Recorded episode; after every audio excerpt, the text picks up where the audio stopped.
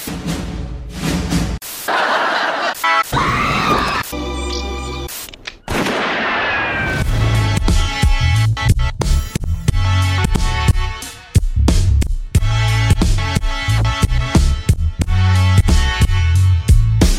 Всем привет!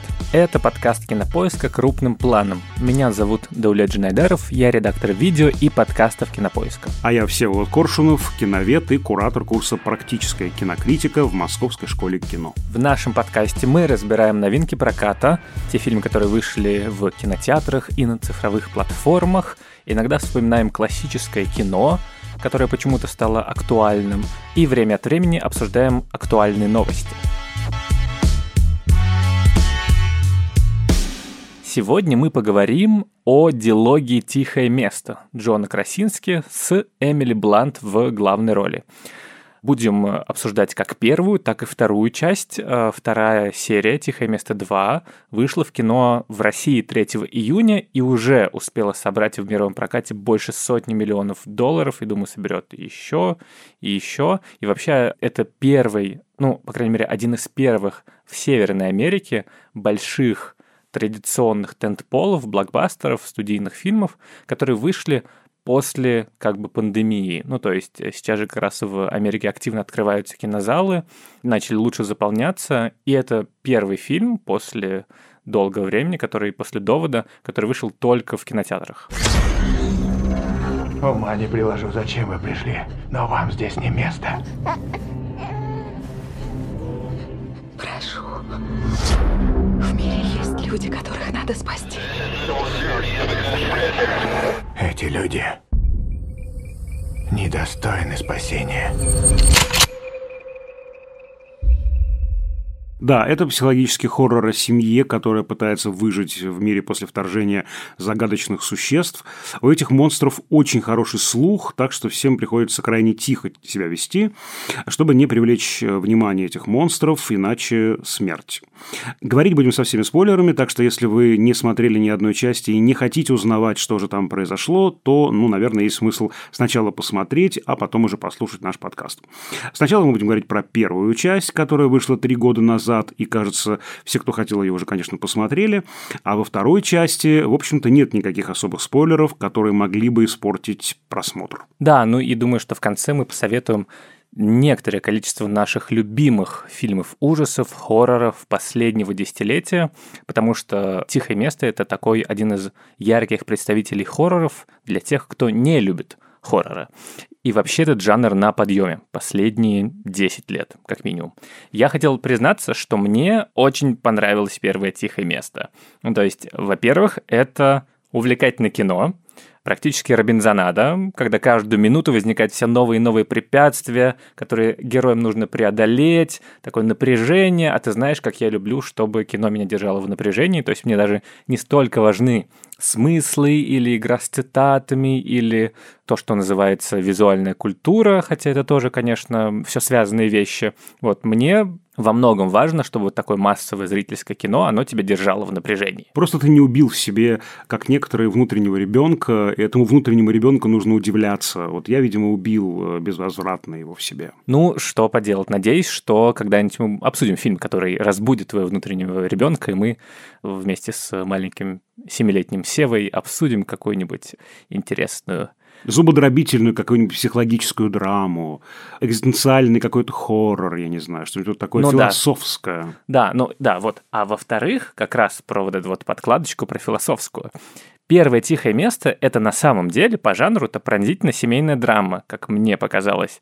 То есть она внятно написана, круто сыграна, и весь фильм был такой метафорой родительства, выведенной до какой-то экстремальной ситуации, когда вокруг опасность, и тебе, как отцу или матери, нужно сделать все, чтобы сохранить жизнь своему ребенку. И Джон Красинский как раз говорил, что он, вообще говоря, не любитель хорроров, и он никогда их не смотрел особенно, и его привлекла именно вот эта вот история отца, история матери. И, мне кажется, душевности первому фильму добавляет то, что главные роли сыграли реальные супруги Джон Красинский и Эмили Блант, у которых э, двое детей на момент э, съемок первого фильма. А в-третьих, третья причина, почему первое «Тихое место», мне кажется, крутой фильм, Это, правда, классный концепт. Формальный ход, который до этого не использовался в кино настолько очевидно, настолько полно. Разумеется, были хорроры или даже не знаю, боевики, в которых нужно было тихо-тихо героям э, где-то прятаться, чтобы их не съел какой-нибудь монстр. Но весь фильм построить на этой формальной придумке, которая напрямую играет с одним из важнейших элементов кино, со звуком. Это очень здорово. И я очень люблю вот такие вот хитрые придумки, когда режиссер, авторы, создатели ставят себе ограничения. Ну, вроде снять фильм в гробу, как погребенный заживо. Прости.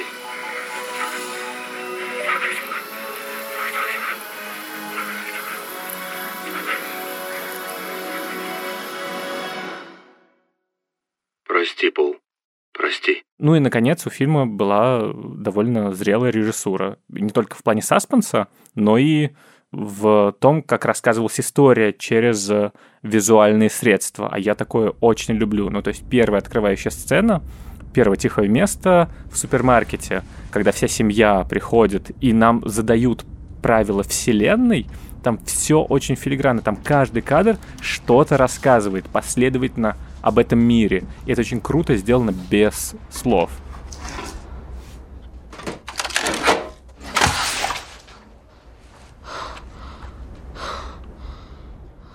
Как ты относишься к первой части? У меня двойственное отношение. С одной стороны, я согласен с тем, что ты говоришь. Действительно, это очень интересная концепция. Ты перечисляешь э, какие-то элементы лучшей части фильма, на мой взгляд, первой части, первый акт фильма очень здорово построен, э, где как раз без всяких слов очень здорово нам экспонируется вся эта э, ситуация, все персонажи. Есть такое во всех киношколах упражнение, которое у сценаристов называется «немой этюд», у режиссеров бездиалоговый фильм, у актеров э, органичное молчание. И это такой вот очень старательный, видимо, студент киношколы придумал, как это упражнение, которое на самых первых курсах, на самых первых неделях вообще обучения всегда дается, придумал, как это упражнение сделать хай-концептом, да, как из него придумать какую-то крутую идею фильма. Это действительно работает, потому что мы уже отвыкли от немого кино, потому что в немом кино вообще-то тоже нет никакого звука, и все дается через либо визуальное действие, либо через интертитры. Вот эти вот титры э, на черном фоне между сценами, то есть интертитры, как мы их называем. Вот, это очень интересное возвращение к немому периоду кино, каким-то инструментам сугубо визуальным. Как только пошли реплики, когда все-таки там этим шепотом начали говорить, когда эти монстры появились, мне сразу стало менее интересно, честно скажу. Но сама идея и замах очень классный. Потом мне здесь кажется очень интересная метафора. В «Тихом месте» два она тоже есть, но мне кажется, она уже отработана была в первой части. Этот звук, этот э, голос, этот текст. Мы живем в каком-то невероятном потоке текста. Мы общаемся друг с другом, э, опять же, обрывками каких-то цитат, рекламных слоганов, и мы бла-бла-бла-бла-бла-бла.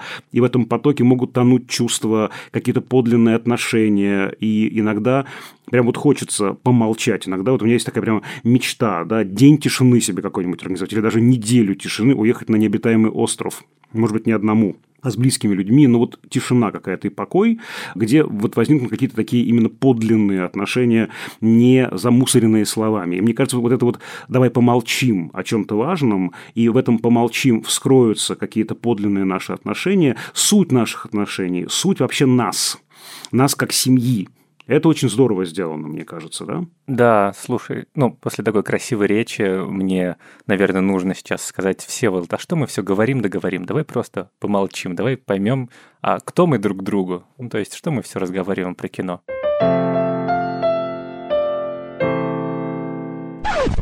Я замолчал. Хорошо, я тоже. А почему ты начал говорить? Вот видишь, мы еще не доросли. Не, доросли, доросли до этого. Да. Из того, что мне не нравится в первой части, э, мне не нравится, как придуман монстр. Ну, сама по себе идея из уха торчит пасть, наверное, это интересно, но вот эта вот такая зооморфность, уж такая совсем откровенная, меня немножко разочаровала, потому что сама по себе идея монстра, состоящий из уха, и можно придумать, э, значит, такой способ, чтобы у этого монстра в буквальном смысле уши вяли, это очень интересно. Но пасть, мне кажется, это лишнее. Ну, слушай, все-таки понятное дело, что это по-любому жанровое должно быть кино, и как раз придумывали, ну, концепт этого монстра, что это как бы видимо, инопланетяне, пришельцы, потому что в первой части из газет мы видим, что они появились с метеоритным дождем, то есть это что-то инопланетное, и как раз идея была, что это как бы люди, что-то антропоморфное, но у которых эволюция пошла таким образом, что им не нужно зрение. Вот. И поэтому он должен быть, типа, страшным. Я согласен, что всегда разочаровывает, когда тебе показывают источник страха, потому что, как правило, ты себе вообразить и визуальными, аудиовизуальными средствами кино можно такое наворотить, такой масштаб ожидания от чего-то страшного, что когда ты видишь, то ты немного разочарован. Про это Стивен Кинг очень классно писал в своей книжке «Данс Макабр», «Танец смерти», «Пляска смерти». Он очень много слушал еще этих вот страшных сериалов по радио, и когда стал это уже в кино смотреть, по телевизору, он боялся, он это формулировал так, я боялся увидеть молнию на спине чудовища, то есть молнию в костюме, который есть у этого артиста, исполняющего этого э, монстра. Молния, какой-то вот э, знак э, сделанности, признак искусственности всего этого. И это сразу убьет мою веру в этот образ. А по радио, конечно, я все сам себе представляю. И здесь нет никаких визуальных кодов, которые бы направляли меня. Да, поэтому я согласен. Здесь это, к сожалению, вечная ловушка фильма ужасов. И как хорошо, когда есть возможность показать монстров в полутьме, в полумгле, дать какие-то, я не знаю, просто скрип половиц, какие-то шорохи, какие-то странные звуки, тень на стене. И всегда, конечно же, большая проблема, когда монстр показывают. И как бы и нельзя не показать, и при этом как бы страшно его показать. Я уже с позиции создателя говорю, да, правда, страшно его показывать, но а с другой стороны будет разочарование, если мы его и не покажем. Общем, такая ловушка хоррора, на мой взгляд. Да, это правда. Ну и все-таки первая часть, она к финалу выруливает из э, такого сплава семейного хоррора, в котором действительно много построено на сасмосе, на ожидании, на вот этой составляющей триллера, к скорее такому приключенческому боевику, потому что кажется, что это более привычная для массового зрителя форма. Ну, то есть ты как бы снимая чистый хоррор, ну или выезжая только на этой фишке, ты сужаешь аудиторию, а когда ты в финале э, даешь такое противостояние, где Эмили Блант перезаряжает дробовик, то это сразу как-то делает все понятнее. И я слышал претензии к тихому месту, к первому, что, ну, это довольно ну, просто ремесленная работа, что это действительно, ну да, прикольный концепт, что вот все зрители в зале тоже, значит, затаив дыхание, занеся над раскрытыми ртами попкорн и э, не запивая его Кока-Колой, следят, что же там происходит на экране, стараются не шелохнуться, чтобы не спугнуть чудовище. И вот для вот этого совместного просмотра, конечно, этот катарсис, этот переход из тьмы в свет, он, ну, был нужен. Вот, ну, потому что это все-таки должен был быть хит, и он стал хитом.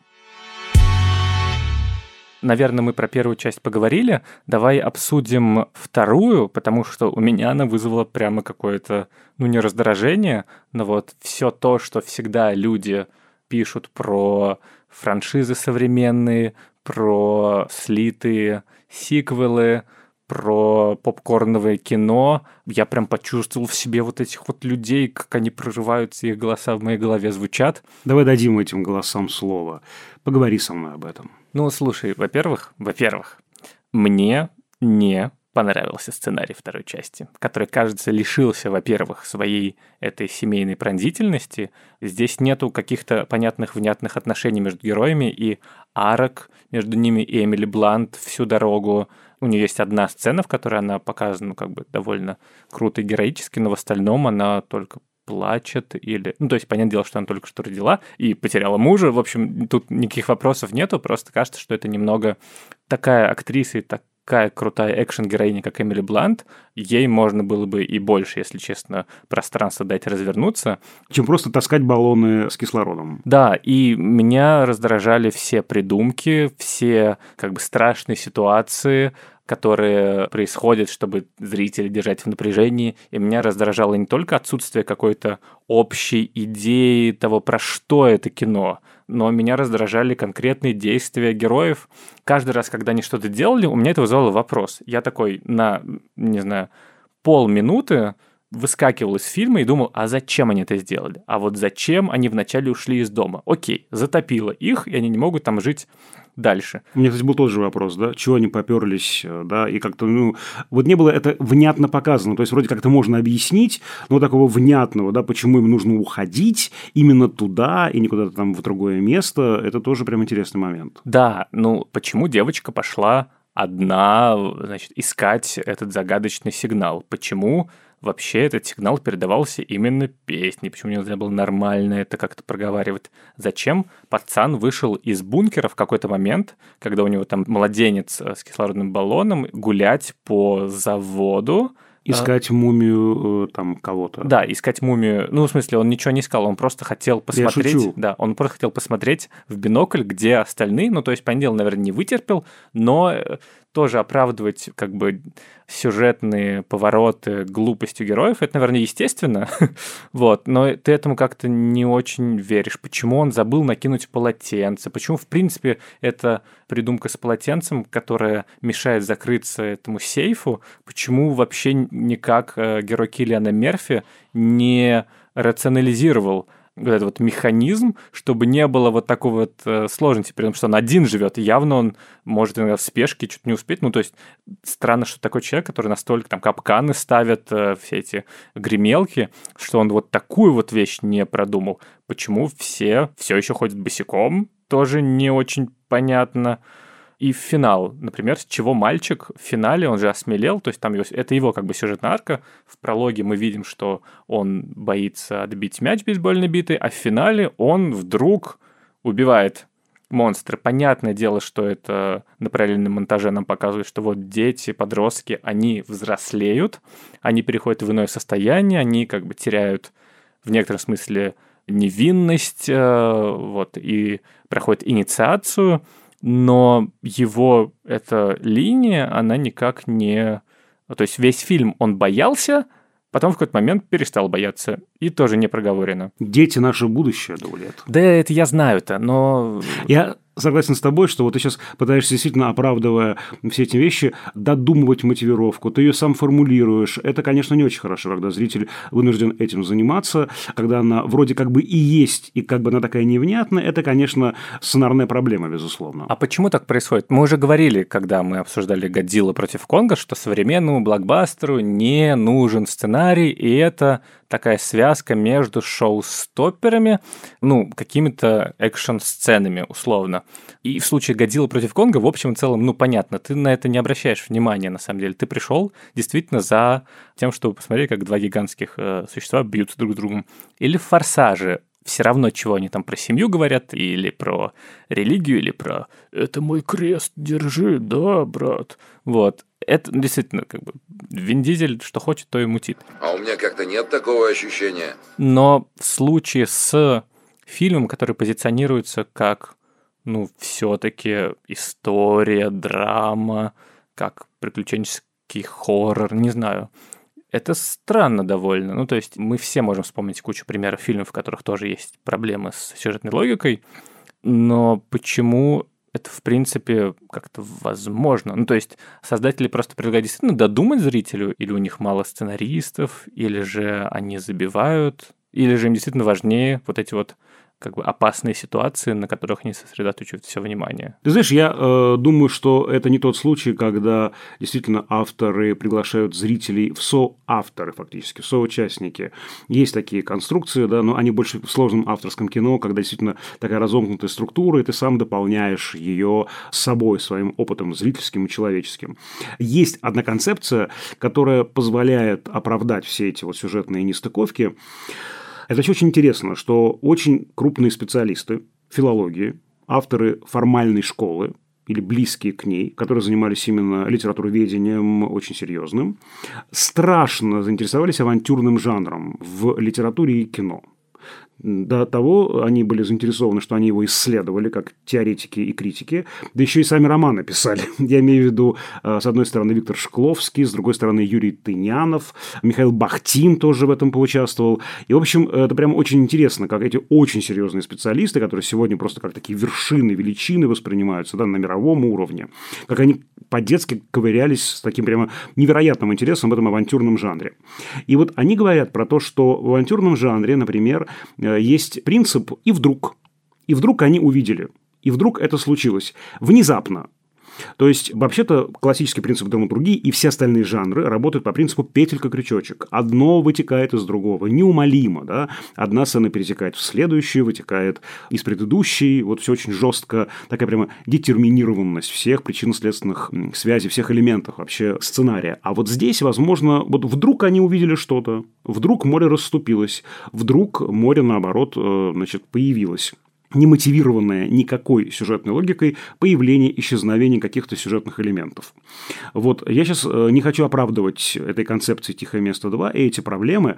Вот почему. Потому что в «Тихом месте 2» все-таки, да, это авантюрная составляющая, она есть, да, авантюрная, я имею в виду приключенческая составляющая, но все-таки здесь сама по себе конструкция фильма, она предполагает вот этот какой-то тихий, вдумчивый, глубокий, проработанный сюжет – когда вот есть эти шумелки, пыхтелки, я не знаю, какие-то вот эти вот шоу-стоперы шумные, громкие, яркие, такие рецепторные, насыщающие наши рецепторы аттракционы, да, там понятно, что мы э, как-то отвлекаемся от всего этого и готовы вообще махать рукой на эту сюжетную логику. А здесь как бы их особо-то и нет. И здесь вот сейчас я думаю, что мы перейдем к этим вещам. Чем заменяет это Красинский в этом фильме? Это удивительно, да, чем он это заменяет. И я думаю, это тоже один из пунктов твоего раздражения. Сейчас я думаю, что мы к ним, кстати, вернемся, потому что мне хочется, чтобы ты тоже их проговорил, как зритель, который защищает фильмы от меня. Мне интересно, как ты дошел до такого состояния, что теперь готов их обвинять. Еще я подумал, что сейчас наверняка даже еще остыну после просмотра, я просто вчера смотрел, Возможно, нам пора перестать требовать от произведения искусства, чтобы оно следовало искусственным конструкциям нарративным, которых в жизни не существует. Ну, то есть, что как бы люди совершают глупости. Иногда что-то происходит просто потому, что происходит. Ты почему-то вылезаешь, на тебя почему-то падает кирпич. И все не обязательно заканчивается хорошо. Ну, то есть, э, вот этот вот утешительный детерминизм мировой культуры, всего искусства, которые нам говорят, что путь героя в конце, там, он преодолевает препятствия, в финале получает то, что вначале хотел, и все вот эти вот драматургические движки, которые в киношколах учат, возможно, ну, это точно неправда, но, возможно, нам нужно перестать это искать в кино, но, с другой стороны, мы же говорим не про артхаузное кино все-таки. Именно, жанровые конвенции все-таки требуют соблюдения этих элементов. Другой вопрос, что можно их творчески, эти конвенции соблюдать, не обязательно по линеечке, по рецепту, который тебе выдали в киношколе на лекции. В том-то все и дело, что мы понимаем, что в жанровых конвенциях допускается некая система сдвигов, небольших, микроскопических, но от того и более интересных сдвигов. Вот. И, э, безусловно, э, то, что ты говоришь, это работает. Да? В жизни все не так, как в кино. Вот. Э, но все-таки есть некая такая жанровая матрица, и это вот та самая система ожиданий, и вот ты говоришь, вот давайте не будем ждать. Не могу согласиться до конца. Жанр и есть система ожиданий, mm-hmm. понимаешь? Вот такая матрица ожиданий. Мы хотим получить то, что мы хотим, но не так, как мы хотим. И класс драматургии, как раз, и режиссуры в том числе, он же в том, чтобы мы получили то, что мы хотим, но каким-то совершенно невероятным, неожиданным способом, чтобы мы были удивлены, как так получилось, что они оказались в итоге вместе. Пусть даже они приходят к этому замшелому хэппи-энду, но они вот на третьей ноте с конца еще находятся на разных концах планеты, а как они успеют соединиться, и мы такие в ужасе, как это может быть? И вот такой кульбит такой, вау, а вот так они, оказывается, соединяются. Мы вот на самом деле это очень любим, да, и это я называю сылой харибдой кинематографа, потому что нужно дать зрителю то, что он хочет, и, с другой стороны, постоянно его удивлять. То есть, с одной стороны, предсказуемость, невероятная предсказуемость как одно из важных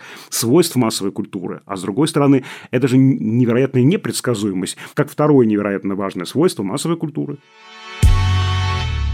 Давай сейчас поговорим про то, что ты уже немного затизерил, про как сделано это кино. Потому что кажется, что и первая, и вторая часть, они интересны именно работой с формальной стороной кино. Ну, собственно, чистым киноязыком ремеслом режиссуры. И начиная от, собственно, основной работы со звуком, я читал как раз тоже интервью Красински, который говорил, что они очень плотно вместе с композитором, вместе с саунд-дизайнерами работали над э, созданием всей этой звуковой среды. Они специально увеличивали громкость вот этого окружающего пространства, и что первые несколько дней ушло на то, чтобы убедить съемочную группу, что они снимают не немое кино. Ну, то есть, что наоборот, они не могут разговаривать во время съемок, потому что все эти шорохи, все звуки, которые происходят в сцене, они важны.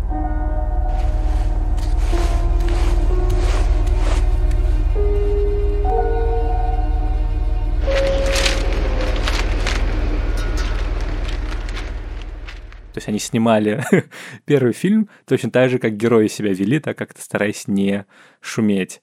И вот эти вот э, моменты, например, когда полностью выключается звук, и мы попадаем в голову, в точку зрения дочки героев, у которой проблемы со слухом, она не слышит.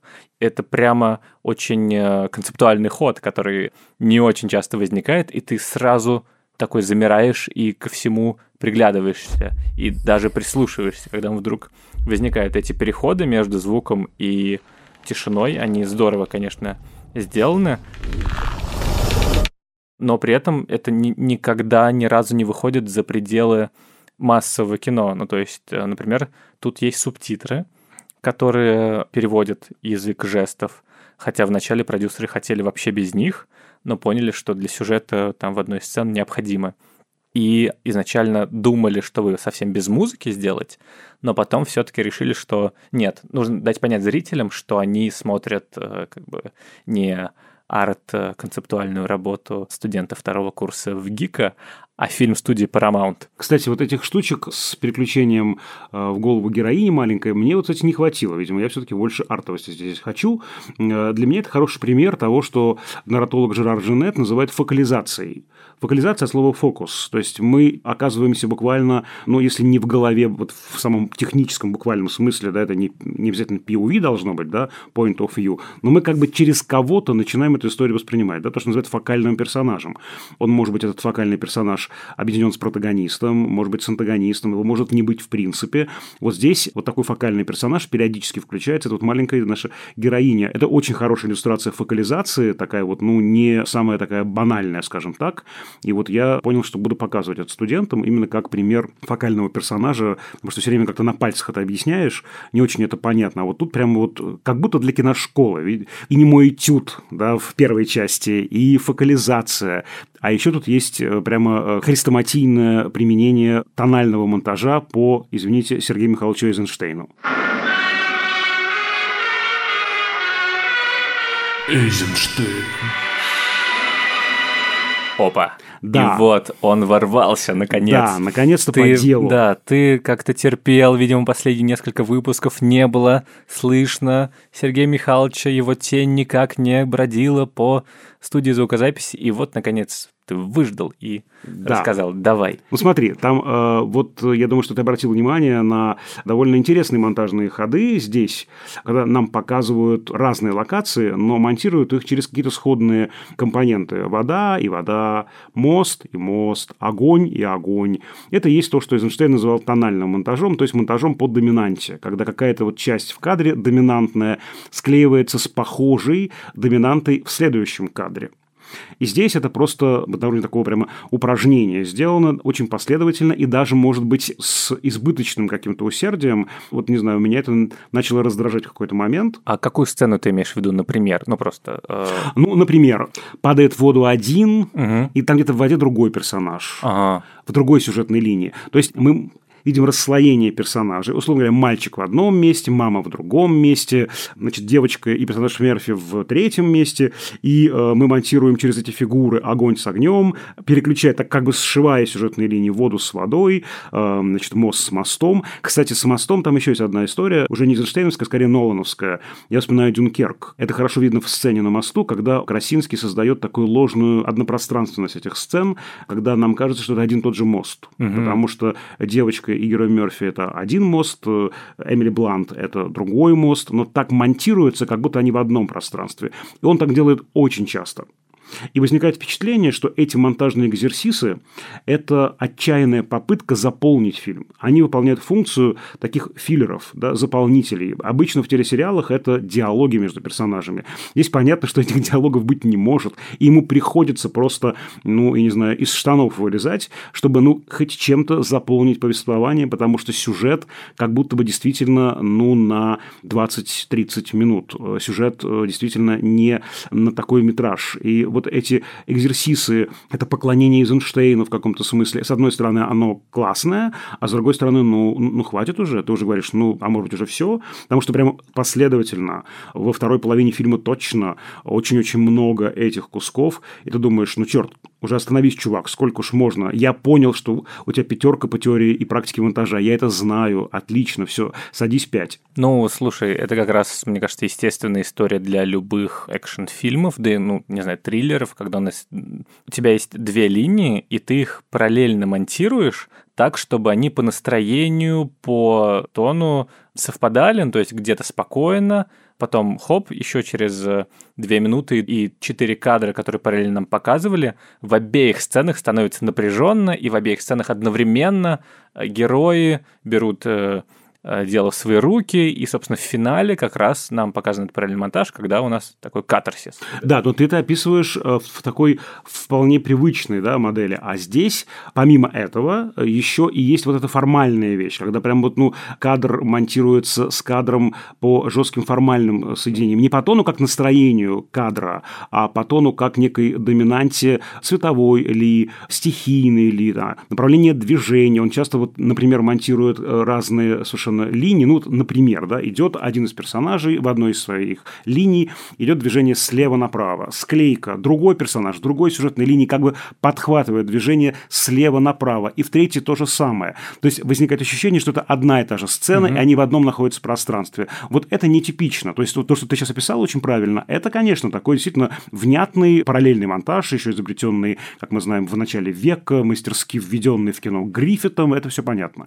А вот здесь, помимо этого параллельного монтажа, где используется это вот настроение, еще и эйзенштейновская работа с э, вот этим совмещением. Ну, как бы частный случай этого тонального монтажа называется матчкат. Угу. Когда вот буквально мы вот как бы подхватываем что-то, да, как-то вот, ну, соединяем. Буквально такой трюк соединения. Не знаю, мой любимый матчкат в гайдаевской комедии «Иван Васильевич профессию», когда один персонаж берет рыбку, а другой, значит, ее там как бы подхватывает уже в другой совершенно временной линии и засовывает себе в рот. Ну да, ну или как в начале каждой серии Индиана Джонса, там есть Paramount, собственно, это гора, вот, а дальше это как бы наплывом какая-то другая просто гора в да, да. природе. Я хотел как раз э, вот к этому параллельному монтажу сказать, что, кажется, второй фильм уже не хоррор, ну, то есть он использует элементы хоррора, и какие-то там есть действительно сцены с э, внезапно выпрыгивающими скелетами или же с э, тем, что появляется монстр, но этот фильм, это, конечно, больше боевик ну, приключенческий такой. Там уже как-то не осталось ничего от вот этого вот такого бесконечного нагнетения напряжения и его разрешения. Ну, что неудивительно, там же в титрах я увидел продюсера Майкла Бэя. Да-да-да. Вот, это очень смешно. И я хотел, ну, не похвалить, не знаю, Джона Красински, но кажется, что самая сильная и крутая сцена в фильме — это предыстория. Это открывающий эпизод, в котором мы видим, собственно, день один. День, когда прилетают эти загадочные монстры, и все идет крайне плохо для бедных жителей американской глубинки, да и для всего мира, потому что здесь есть встроенная драма, здесь есть вот это вот саспенс, ожидание того, что ты знаешь, что сейчас будет плохо, ты знаешь, что сейчас всех там будут крошить эти монстры, и вот это вот мнимая идиллия, и то, как оператор снимает длинными кадрами, проездами по спокойной улице еще, и дальше как ты видишь намеки на то, что все не так хорошо, там газеты или по телевизору передают, или же очень красиво красивая сцена с тем, как самолет падает, И э, вот в начале, если ты заметил, герой Красинский, отец заходит в супермаркет, и это запараллельно с началом первой части, в котором они тоже зашли в этот же супермаркет, но он уже пустой. И когда в начале этого фильма, второй части, Красинский проходит там мимо полок, там мы видим на одной из них вот этот игрушечный звездолет, который во второй части станет причиной смерти сына героев, и это будет таким исходным событием. И это, конечно, этот отрывок, он очень э, круто сделан.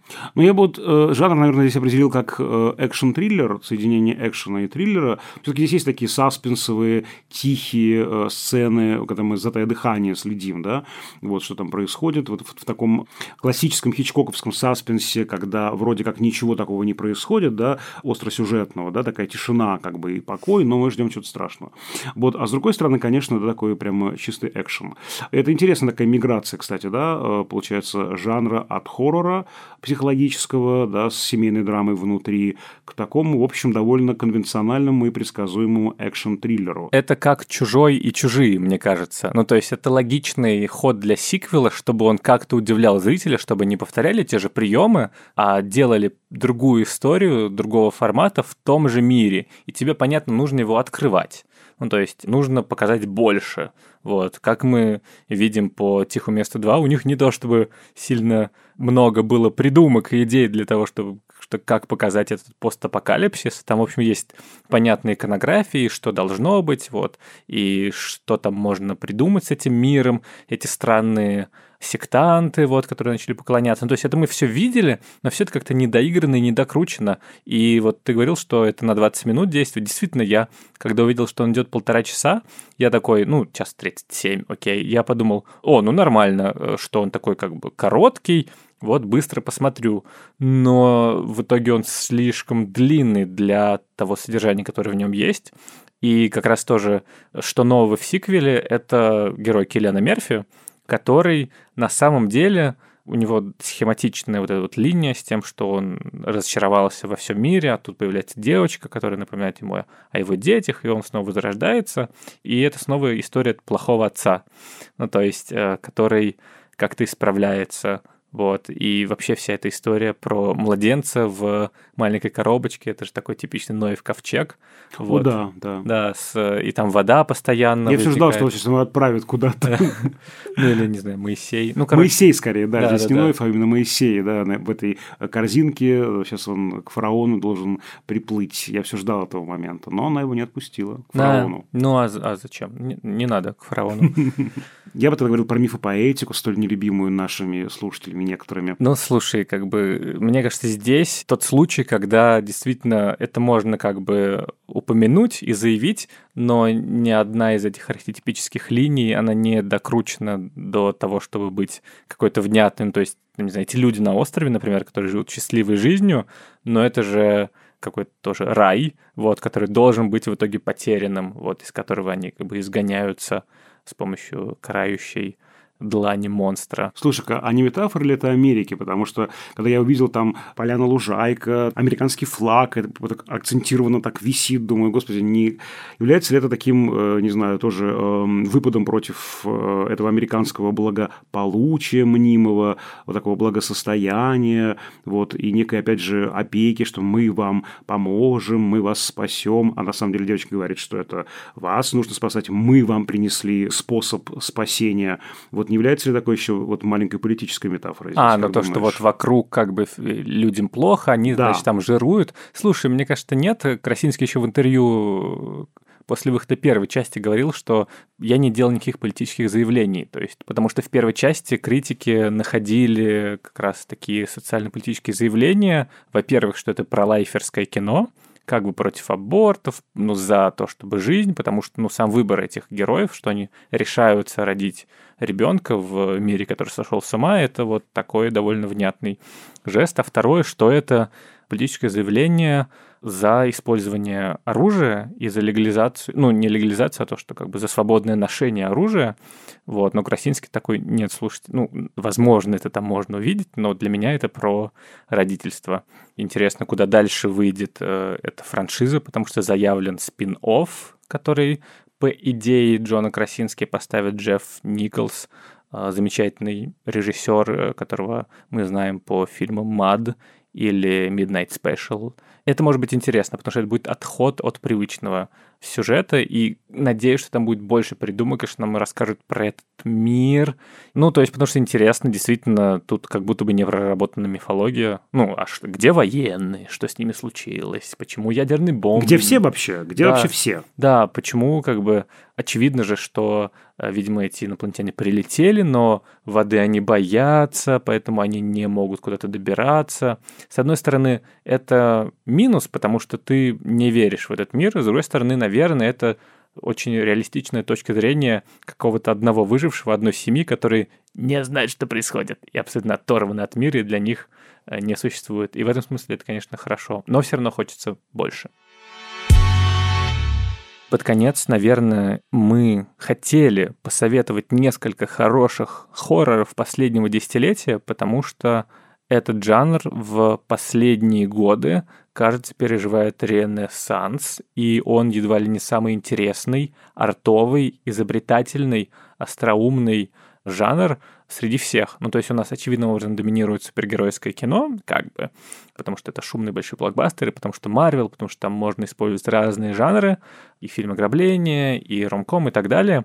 Но хорроры в последние десятилетия, по крайней мере, кажется, что они выходят за рамки того, что привычно, и максимально удивляют зрителей. И при этом одновременно с тем, что они сделаны интересно и не банально, и все критики в восторге, еще и зрители на них ходят. Это один из единственных жанров, наравне с комедией и вот этим вот шумным блокбастером современным, которые еще могут привлечь в кинотеатры, и которые могут собрать кассу, и которые могут быть успешными, потому что вот, они дешевые в производстве, и на них люди ходят, чтобы испугаться хорошенечко. И я хотел посоветовать два фильма, давай по очереди можем посоветовать. Первый э, называется It Follows. В оригинале в России его перевели как «Оно», и его важно не путать с фильмом по Стивену Кингу про злого клоуна. Тоже отличный хоррор, но все-таки более конвенциональный. А здесь история в том, что главная героиня знакомится с парнем, занимается с ним сексом в машине, тот ее усыпляет, привязывает к стулу, отвозит куда-то в заброшенное здание и говорит, прости, пожалуйста, но сейчас я тебе расскажу, что со мной происходит. Оказывается, что его преследует загадочное существо, которое принимает облик разных людей. Ну, то есть это может быть молодая девушка, это может быть старик, это может быть взрослая женщина. И это существо медленно идет по направлению к герою и хочет его убить. И это проклятие как бы передается через э, секс венерическим путем. Дальше героиня пытается с этим как-то справиться. Ну, то есть сначала она просто расстроена, что вот, ну, как бы так вот ее в свидание обернулось, а дальше начинается очень медленный, тягучий и невероятно страшный и напряженный фильм ужасов, потому что она вместе с друзьями пытается разобраться, что, собственно, происходит, и убежать, но это вот это вот как раз то самое ощущение кошмара, когда ты думаешь, что все закончилось, но на самом деле все не заканчивается. И это на заднем плане постоянно присутствующая маленькая фигурка, которая идет по направлению к главному герою, это такой источник саспенса и напряжения, который очень трудно с имитировать в других обстоятельствах, и он интересно формально сделан, там такие длинные панорамные кадры, которые на 360 градусов разворачиваются и постепенно зумируют, и такая какая-то очень тягучая музыка, вот. И весь этот фильм можно рассматривать не просто как крутой, концептуальный, формалистский фильм ужасов, но и как метафору взросления, метафору, не знаю, спида, метафору любого события, которое непременно с тобой случится и которое будет плохим. А ты от этого можешь попытаться убежать, но не получится. Она все равно тебя будет преследовать. Пап, привет. Я люблю тебя. Я знаю, знаю. Хочу, чтобы вы с мамой знали, как я люблю вас. Прости, что я иногда веду себя как тварь. Просто помни, что я люблю тебя, ладно? Я очень сильно люблю вас обоих. Это вообще очень интересно, что современный хоррор, он очень здорово работает с метафорикой, социальной ли, психологической ли. И э, я очень люблю вот, э, две картины, сейчас вот, вот тоже одну из них назову. Это малоизвестный фильм, бразильский, называется он «Хорошие манеры». Я видел его на фестивале во Владивостоке, э, на фестивале Меридиана Тихого пару лет назад. Это был такой уже после всего прошедшего конкурса э, такой фильм-сюрприз. И э, сделали его Джулиана Рохас и Марко до утра, как режиссеры и сценаристы. С одной стороны, такая, в общем, понятная история про некоего оборотня, значит, ребенок-оборотень, мама что-то пытается сделать с этим и так далее. Вот. Но здесь очень круто работает метафора инаковости. Инаковости, причем ну, на уровне сексуальной ориентации. То есть это вот этот монстр, в которого может ребенок превратиться, это и есть знак некоего страха матери по поводу э, вот этой своей инаковости, сексуальной инаковости. Это страшно любопытный момент. Вот такая очень, мне кажется, тонкая, глубокая психологичная метафора. То, что хоррор становится все более и более таким психоаналитичным, э, более интересным, э, даже вот с позиции просто э, размышления о нем, деконструкции вот содержания самого. И здесь я вспоминаю Романа Полански, две революционные картины 60-х годов, это «Отвращение» «Ребенок Розмари», и, собственно говоря, считается, что именно с этого момента хоррор пошел вот в этом психологическом направлении, что главный это монстр находится внутри нас, да, это наша бездна бессознательного, и она продуцирует все это. Вот такой прям вот курс на психологизацию хоррора. Мне это страшно нравится. Поэтому вот хорошие манеры, если кто не видел, очень рекомендую. Именно вот на уровне этой метафорики, такой психоаналитической, очень классный.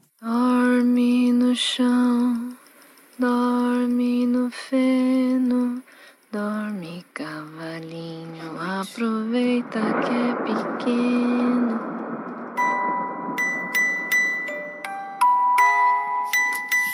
28 semanas. Tá tudo em ordem. Ele é normal? É.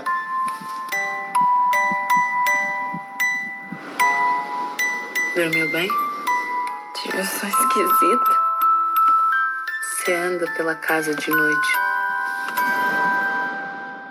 Да, ну, собственно, мы как раз говорили уже про хоррор, затрагивали эту проблему, даже советовали некоторые э, в выпуске про психо Альфреда Хичкока, и там я советовал картины Ари Астера «Реинкарнация и солнцестояние». Это максимально с одной стороны, напряженные страшные картины, но с другой абсолютно выламывающиеся из привычного стандарта хорроров, которые на самом деле в основе очень трагичные семейные драмы, в которых рассматриваются страшные трагедии, травмы и психологическая пустота.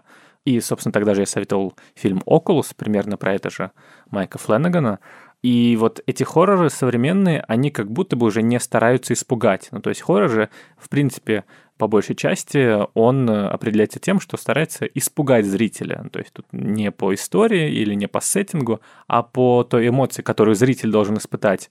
И, собственно, даже есть специальный термин для таких вот медленно разворачивающихся фильмов ужасов, которые как бы не пугают, но затягивают тебя в атмосферу какого-то напряжения, страха, липкого, slow burner. И я бы хотел посоветовать тоже подобный же фильм «Мы» Джордана Пила. Все знают и всех смотрели, мне кажется, его фильм «Прочь», э, в которой такая была как раз тоже социальная метафора и перевертыш традиционного хоррора. Вот там такое противостояние афроамериканского населения и белых американцев, которая очень круто была встроена в жанровую структуру. А фильмы, это его вторая картина, чуть как будто бы прохладнее была принята, и она действительно менее остроумная, в ней больше швов видно, а, в ней не сходятся все сюжетные линии, там как бы не так продумано все с точки зрения сценария, как будто бы и мифологии мира, и вселенной, но это как будто бы более страшный фильм в связи с тем, как Джордан Пил работает с базовыми страхами всех людей. История в том, что семья афроамериканцев, отец, мать, э, сын, дочь приезжают отдыхать э, в загородный домик, и внезапно на их пороге оказываются странные люди в красных комбинезонах и с ножницами, которые выглядят точно так же, как они, э, вот эти вот наши герои. И оказывается, что вот все эти страшные существа, ну как бы люди, но другие, но гораздо более изломанным прошлым, они живут в каком-то подземелье, и у каждого есть двойник, и вот они вылезают и начинают убивать своих двойников.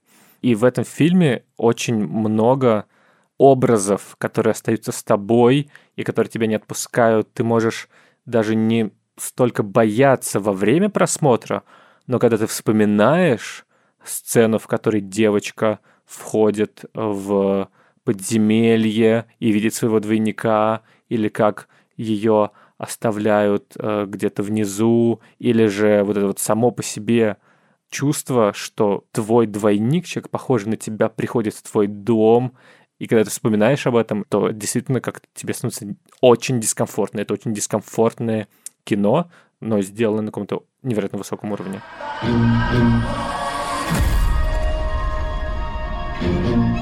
У нас во дворе какая-то семья. Да, соседи, наверное. Чего вы испугались? Ребят, случилось что? Зара, надо обуться. Хотите по-плохому? Можем и по-плохому. Кто вы, люди? Это мы. Мой второй фильм, наверное, мой даже самый любимый хоррор последних э, лет. «Бабадук» – это фильм Дженнифер Кент, это австралийская картина, это ее дебютный фильм, и здесь очень классная метафора. Вот это вот Бабадук – это такой монстр под кроватью фактически, который является э, метафорой, связанной не с ребенком, который боится Бабадука, а с матерью. Там история в том, что мать не празднует день рождения своего сына, потому что для нее это траурный день, день памяти ее мужа, когда пришло время рожать, муж повез ее в больницу, они попали в аварию, он не выжил, она выжила, родила ребенка в день смерти фактически своего мужа. И для нее это такой страшный день. С одной стороны, это день величайшего приобретения, появился ее сын, их сын, а с другой стороны, время невероятной потери. И мы видим, что этот Бабадук как-то связан почему-то с сексуальной активностью ее. Там есть очень важная сцена, когда она уединяется. Она очень молодая женщина, да, ребенку там, ну сколько он, школьник, да, младшая школа. Она уединяется, э, берет, э, простите за подробности, фалоимитатор, и она уже вот на пике этого э, телесного удовольствия, и врывается мальчик. И, как бы, с одной стороны, это радость, а с другой стороны, досадная такая вот вещь, да, она не дошла до этого пика, да, телесного. И тут возникает вопрос, что каким-то образом ее сексуальная часть ее материнская часть находятся в конфликте друг с другом. И Бабадук это обнажает. Этот э, монстр, он заставляет э, ее превращаться в женщину, которая ненавидит собственного сына э, или, наоборот, защищает собственного сына. И она вот раздваивается. Там очень сложная такая странная конструкция.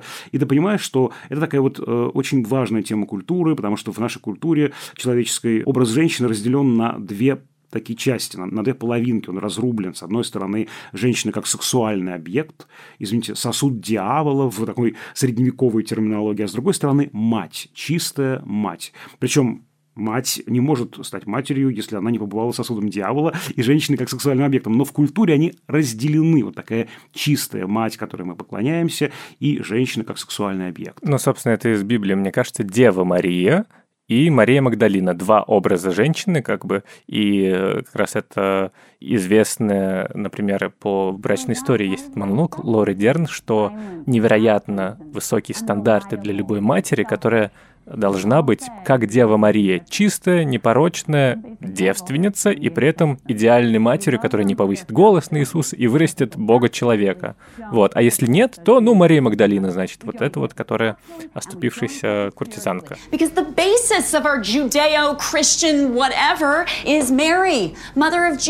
and she's perfect. She's a virgin who gives birth. unwaveringly supports her child and holds his dead body when he's gone. And the dad isn't there. He didn't even do the fucking. God is in heaven. Кент говорила, что вот этот вот Бабадук является метафорой непрожитого горя. она не дала себе возможности погоревать об умершем муже, потому что ребенок на руках некогда, ну, правда, некогда. И она как бы замела под ковер, говорят психологи, это горе, быстро взяла себя в руки и начала действовать. Но это горе, оно же под ковром никуда не делось, да, оно ушло в бессознательное и проявляет себя. И вот Бабадук является вот таким внешним маркером проявления этого противоречия, которое разрывает на куски нашу героиню. Да? Мать, она женщина, которая потеряла мужа, женщина как сексуальный объект, которая запретила себе, поставила крест на себе, как на женщине, да? как на сексуальном объекте. И вот это очень такая прямо глубокая, мне кажется, метафора. И Бабадук такой, он еще просто, мне кажется, классно э, придуман и нарисован. Он такой прямо, ну, очень интересный, очень стильный, мне кажется, монстр. Один из самых стильных монстров, которых я, например, знаю, и очень страшный, действительно. Вот так что, друзья, э, очень рекомендую эту картину, она невероятно крутая. Где ты нашел это? На полке. Если ты увидишь или скажешь вслух, за тобой явится мистер Бабадук. Страшный грохот, жуткий стук. Бабадук-тук. Он здесь, он пришел, старый твой друг. В комнате с тобой Бабадук. Это просто книга. Она не сможет навредить. Я, наверное, напоследок, перед тем, как мы уже начнем прощаться, посоветую еще, поскольку мы говорим про хорроры, про триллеры, про мистику, я уже в каком-то выпуске про «Форсаж», кажется, тизерил, что у нас на Кинопоиске есть подкаст, еще один, который веду я, вместе с Лизой Сургановой, главредом Кинопоиска и соведущей подкаста в предыдущих сериях. Он посвящен сериалу «Пищеблок». По роману Алексея Иванова у нас уже вышли пять серий, и вот сериал будет идти до конца июня, и это произведение о пионерском лагере, в котором внезапно оказываются вампиры, и очень интересная связка между вампирской эстетикой и советской идеологией, и в общем, если не смотрели, то, по крайней мере, попробуйте, наверное, потому что, наверное, не всем зайдет, но там есть интересные придумки как минимум. Вот. Ну и послушайте потом наш подкаст с Лизой, в котором я раскрываюсь с иной стороны. Мы много шутим, хихикаем, вспоминаем наше лагерное детство. Вот, и... и бесконечно цитируйте Всеволода, я надеюсь, в каждой из серий. Я ни разу еще не смотрел ваши эпизоды, я надеюсь, что в каждом из них много цитаций Всеволода. Если нет, то, пожалуйста, немедленно исправляйтесь. Конечно, вспоминаю тебя в каждом эпизоде, думаю, вот, конечно, сейчас не то. Вот со Всеволодом мы бы, ох, как проанализировали бы полностью.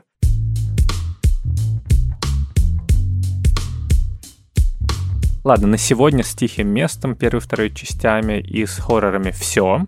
С вами были, как всегда, прекрасный замечательный, многоумный и невероятно образованный Всеволод Коршунов. И, как всегда, искрометный, поражающий своим неистощимым чувством юмора, а также тонкими наблюдениями, мимо которых проходят блестящие умы типа меня, Даулет Жанайдаров. Вот, какие мы все-таки профессионалы. Конечно. Как? До встречи в следующем выпуске нашего подкаста, в котором мы обсудим не тихое, но, возможно, громкое место, уже довольно э, громко, мне кажется, звучащее, о нем говорят, пиксаровский мультфильм «Лука». На наш подкаст, напомню, можно подписаться в Apple Podcasts, Яндекс Музыки и Castbox. И не устаю повторять, что мы с нетерпением ждем ваши отзывы, лайки и сердечки. Сердечки можно ставить в Яндекс Музыке. Таким образом, вы подпишетесь на наш подкаст и будете получать уведомления о новых эпизодах. А отзывы писать и оценочки ставить можно в Apple Podcasts.